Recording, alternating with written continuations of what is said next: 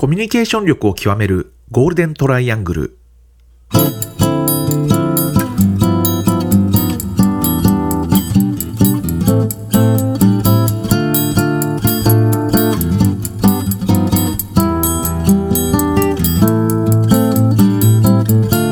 事でコミュニケーションを扱う3人がこれまでの経験や最新の話題を語りながらコミュニケーションとは何かを一緒に考えていくポッドキャストです。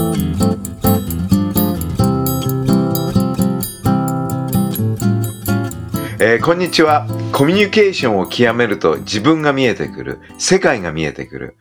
コミュニケーション命、新田中こと田中真一です。今日もよろしくお願いします。はい、SE から PR コミュニケーション業界に転職して早四半世紀、高木恵子です。外資系企業でマーケティングを経験してきたアメリカ在住中川博隆です。はい。確か前回、終わりの時に、今回は偶然性とどう向き合うのかっていう話してましたよね。はい、だから、そういう意味で、偶然性とどう向き合っていくかが、まあ今日ちょっとテーマで、ちょっと話をしてみるっていうことなのかなって思います。はい。で、なんでね、この偶然性っていうのを思い立ったかっていうと、先々週だったかな、ある、まあ、経営者会議っていう、300人ぐらい集まったところに行って、で、まあ、一つのパネルをやってたんですね。で、そのパネルの内容っていうのが、ワークスタイル、というものを、新たなワークスタイルとは何だっていうのが一応テーマで、で、議論してたんですね。で、そうしている中で、まあ、ある意味そのオンラインがどんどん在宅に増えていく中で、基本的にまあ、効率は上がったけれども、やはりリアルコミュニケーションがないと非常に難しいということで、で、ちょうど僕の隣にいたのがある大手の IT 会社のですね、人事、担当役員の方でね。で、その会社では、結構ワークスタイルっていうのが自由なんですね。で、今結構多くの企業がまた戻れっていう感じでね、戻るっていうことで、で、やはりリアルコミュニケーションの重要性が自覚されてきたってことなんですよね、多分ね。逆にリモートを2年か3年やった。結果として。だからそういう会社もあるんですけど、そこの会社はね、案外、そこはおおらかで、強制的にオフィスに戻すってことはしてなかったんで、で、その時に、その聴衆の人から質問が出たんですね。で、どういう質問かというと、偶然性をどう生かす仕組みっていうのはどうなってんですかって質問が来たんですよ。要するに、みんなが出社して顔を合わせるときっていうのは、想定外の人との出会いっていうのがありますよね。確かに。で、それがね、まあ、ある意味で言うと偶然なんだけれども、でも結構人生ってそういう時の出会いによって、例えば仕事のが進むとか、いろんなものがうまく回ってくるとか、そういう、いわゆる偶然性との出会いって表現使ったんですよね、その人はね。で、そういう、リモートで行っちゃうと偶然性、との出会いっていうのがなくなっちゃうんじゃないかと。で、そこあたりはどうされたんですかっていう話を聞いて、この質問した人、結構鋭いなと。普通、あんまり偶然性の出会いをですね、いわゆるワークスタイルの中に、インプットするっていうか、するっていうような発想、出てこないんだと思うんですけども、その人は偶然そうしてきた。そしたら、答えた人事部長の方も大したもんで、なんていうのかな、今誰が、どこにいるっていう、どこでリーチできるかっていう情報も共有してるみたいなんですね。だから、まあ、ある意味、こういう人が今日来てるんだとかね。ここに来ればこの人と会えるんだっていうのは一応、仕組みとしてやっていると、シェアしていると。だから、在宅にいたとしても、例えば、ここの、いろんなオフィスがあると思うんですけど、そのオフィスでは今日は何時から何時までこの人たちがいるよっていうような、情報がですね、共有化されてると。だから、それによって、こういう人がいるのか、じゃあ行ってみようかとかね。だから逆に言うと、まあちょっとリモートなんだけど出会いはね。うんうんうん、あ、この人いるんだ、じゃあちょっと声かけてみようかなっていう、そういう仕組みをやってますって答えたわけですね。うんうん、で少しその偶然性を考えるっていうことで少し考えてみたんですよね。でよく考えると我々っていうのはやはり常時偶然性との出会いにあってるわけですよね。うん、特に過去は基本的にはそれほどね、偶然性っていうのは、あと、あいうのが、あれが偶然、意味ある偶然性だったっていうふうに振り返ることはできるけども、でも未来に関して、いつどういう偶然性が来て、やっていくっていうのは全然わかんないわけですよね。うん、というか、うん、ほとんどが偶然性の世界じゃないですか、未来は。うん。で、まあ、現在進行形もそうですよ。今、進行してるんだけども、突然この人と会ったり、突然こういうことはあったりっていうことで、だからいわゆる結構人間って考えてみると偶然性の世界の中で一生懸命生きてるわけですよね。うん、で、結構それって、まあ怖いこととは言わないが、うん、結構我々の頭の中っていうのは必然性の世界の方が強いんじゃないかと思うんですよね。うん、なんか必然的な発想で、実は偶然性の高い世界を見ている感じ、うん、ああ。なんだろう、わかんない。なんだろうな、今現在、過去から現在進行形まで考えると、自分の中では一つの必然性の中で動いてるって思ってるんですよね。うん。だから、今日は会社行く。じゃあ、行って、それで、なんていうのかな、また夕方にこう戻ってくるっていうのを全部この、ある程度必然的な世界に無理やり押し込んでて、だから、なんていうの、偶然と向き合うっていうのが結構ですね、実は我々は、必然性の世界よりも、我々が直面している世界っていうのは偶然性のが圧倒的に多い。非常にその先が見えない、想定ができない、予想ができない、そういう世界に生きてるのかなと思うと、なんていうのかな、人間って大したもんだなと。だってね、偶然性っていうことは結局、起こってみて、これ偶然起こるわけだけども、人間が将来をまあ将来仮説を立てるときっていうのは必ず必然的な発想で将来仮説を立って、これがあるからこういうことが起こって、さらにこれがこうなるんだよねっていう、そういうふうに見るわけじゃないですか。はい。まあ、プランニングって全部そうじゃないですか。プランニングっていうのは、実際に起きてもいないものを、これからこういうことがこの時点で起こって、さらにはこうなってこういくんだという、ある意味必然で、未来っていうものを、将来っていうものを、推し量って、で、そのプランニングに基づいて実際行動していくわけですよね。でも、実際行動すると何が起こるかっていうと、プランニング通りにならないんですよ。そりゃそうですよね。そうすると、そこに偶然性がドカドカ入り込んでくるわけですよ。で、その偶然性とどう向き合って、その偶然性をうまく自分が生きていく上で生かしていく発想っていうのは当然自然に出てきますよね。でも田中さん自体そういうふうに考えてます？なんか私の今のもうそれこそね、50年を超えてくる人生の中で考えると、それこそまさに田中さんがおっしゃったように偶然の方が多いというか、その期待というかなんていうの、まあ、それってルーティンとかとちょっと似てると思うんですけど、その、毎日、これくらいの期待値があって、それに対して生きていくと、それとの差分がたまにで差が出てしまうこと、まあ、それが多分偶然だと思うんですけど、そっちの方が多いような気がするので、もう最初から、必然などないというか、必然などないという言い方はよくないな、ルーティンなどないというような考え方をしておいた方が、まあ、確かにね。心が楽なんだと思うんですよ。毎回その偶然で、ってこっちでもあっちでも驚いてるのって多分辛いと思うんですよね。まあ、確かにね。ただ、やっぱりことを起こすときって人間は、悲しいかな、プランニングをしなきゃいけない。プランはもちろんしますけどね。プランはもちろんしますけど。プランニングっていうのがするんだけども、結局その通りには絶対いかないわけですよね。その通りですね。基本的には。で、その時に初めてその偶然との向き合い方を考えなきゃいけなくなる。その偶然はポジとして考えるのか、その偶然をネガとして考えるのか、そこで偶然に色分けをするっていうか、人間って結構そういう動物なんで。はい、そうですね。要するに分けちゃうわけですね。いい、悪い。いい、悪いはつけますよね、確かに。で、しかもプランニングがあるとですね、プランニングから外れたものは悪い。プランニングと合ってるものは正しいって、これも分けちゃうわけですよね。そっか、それは私ないかもしれない。面白いですね、それ。私はどっちかっていうと、プランニングの時点で、それこそ A、B、C じゃないですけど、A 案、B 案、C 案じゃないですけど、これはこういうことも想定される、ああいうことも想定されるっていう、想定できる範囲は、できるだけ潰そうというふうにして、それでもないものが出てきたときには、おーって逆に、面白いなと思う。プランニングっていうのはある意味と今、ひろちゃんが言ったように、想定内を多くやることなんですよね。そういうことですよね。想定内を最大化していくっていうのがプランニングっていう戦略っていうか。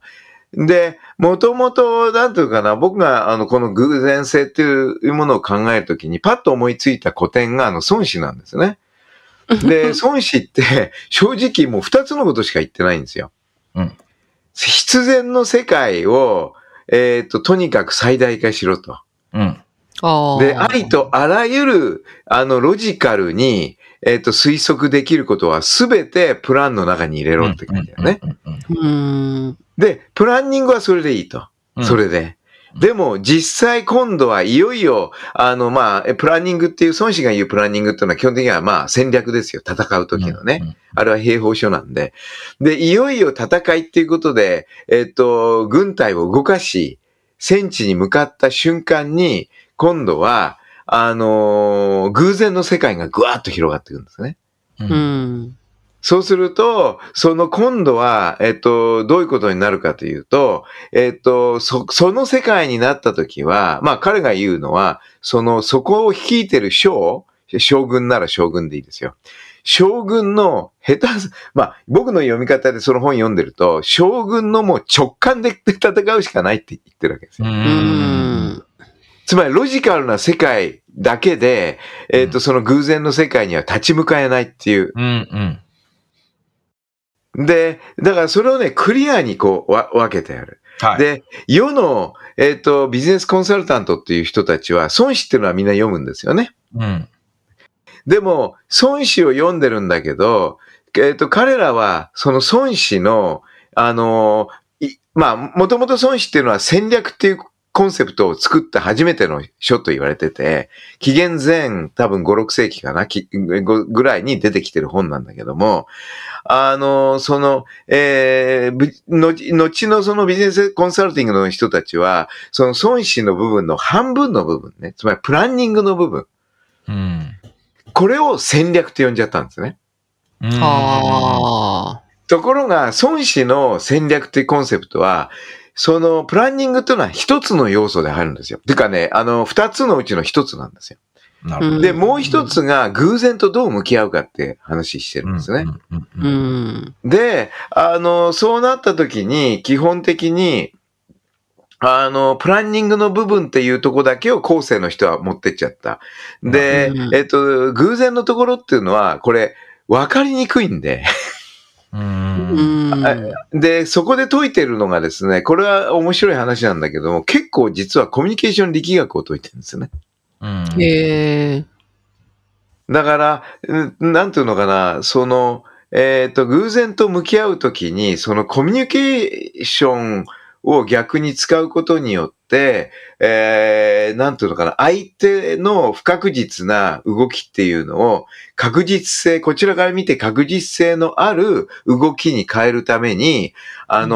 る意味、相手に思い込みを作る施策っていうのを考えてるんですね。つまり、こっちが本当はすごい充実した強い舞台なんだけども、いかにも弱いっていう風に見せる。あるいは守ってるとこで、実は、すごい、弱点で守りが弱いところでも、そこを強く見せるとかね。例えば、相手の軍隊からこちらはかなり離れているんだけども、相手に対して近場にいるよって思わせる。あるいは実は近場にいるように相手は思ってるかもしれないけど、実は遠くにいるように見せるとか、要するに相手に思い込みを作って、それで相手にこちらの予測可能な動きを誘導して、で、そこで叩くっていう。で、その中で結構受信、戦略、発信という発想が入ってるんですね。いわゆるコミュニケーションのサイクルですね。だから、なんていうのかな、あ、なるほどなっていうふうにちょっと納得は若干したんですけども、ただとは言っても、どうやってその偶然性と向き合うかっていうのは結構、これ、皆さんの意見ちょっと聞きたいんですけど、どうですか？皆さん工夫されてます？偶然とどう向き合うかっていう。なんか、この話って、なんだろう、仕事の時の、こう考え方ですか？それとも本当にプライベートな自分の生活の中での両方じゃないですかね。両方ですか。うん、働くのもプライベートも同じですからね。生きるって意味では。そうか。私でも仕事の時は結構ちゃんとプランニングするんですけど、あんまり自分のプライベートというかそのオフになった時ってあんまりプランニングはそもそもしてないかも、人生的に。まあ、そうですよね。まあ、戦略っていう言葉は基本的には仕事から生まれてますから、うん、ある意味で言うと仕事をやっていく上での一つのツールですから、うん、だから普通の生活でプランニングと戦略なんてないですよね。そうですよね。なんかそうですよね。今週の戦略とかね。なんか自分の人生、生活の中でのプランニングってのはないですよね。ないですよね。別にね。だから仕事になると、どうなんだろう。まあ基本的に私だからずっとやっぱサービス業だから、ね、我々のこの、仕事ってサービス業、相手。そりゃそうですね。うん。だから、相手に、やっぱ相手がいる仕事になると、あんまりだからプランニングができないですよね、仕事もそんなに。結局、相手ありきの仕事になると、こっちがいくら何か、まあもちろん、こう、いろいろ持ってても、アイデアとか考えとか意見を持ってても、基本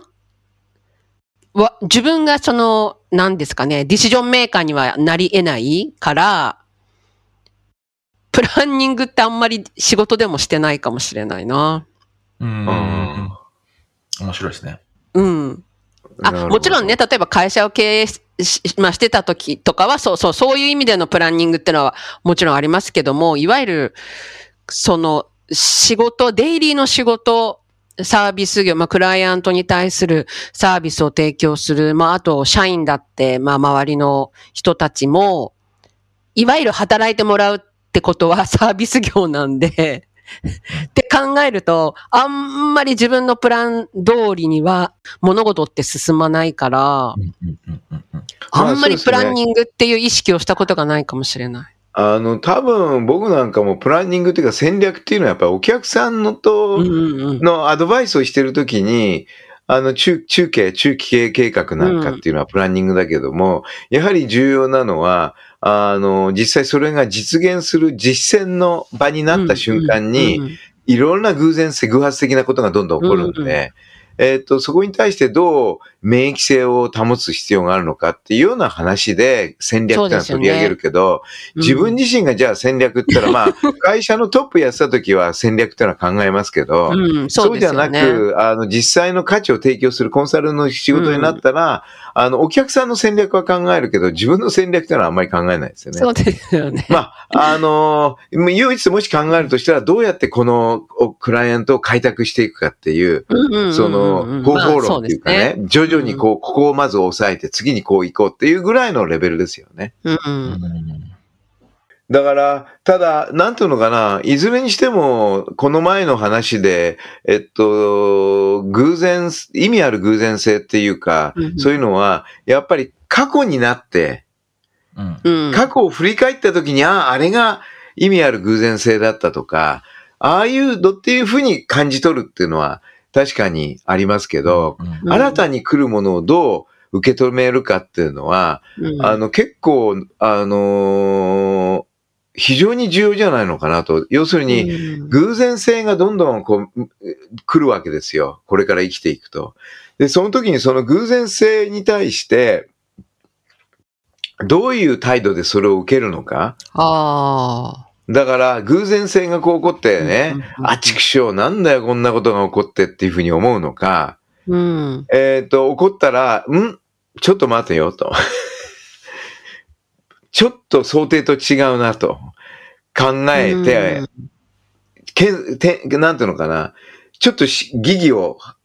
挟んで、ちょっと検討してみるとか、それから逆に、これはありがたいと思って、これは天の、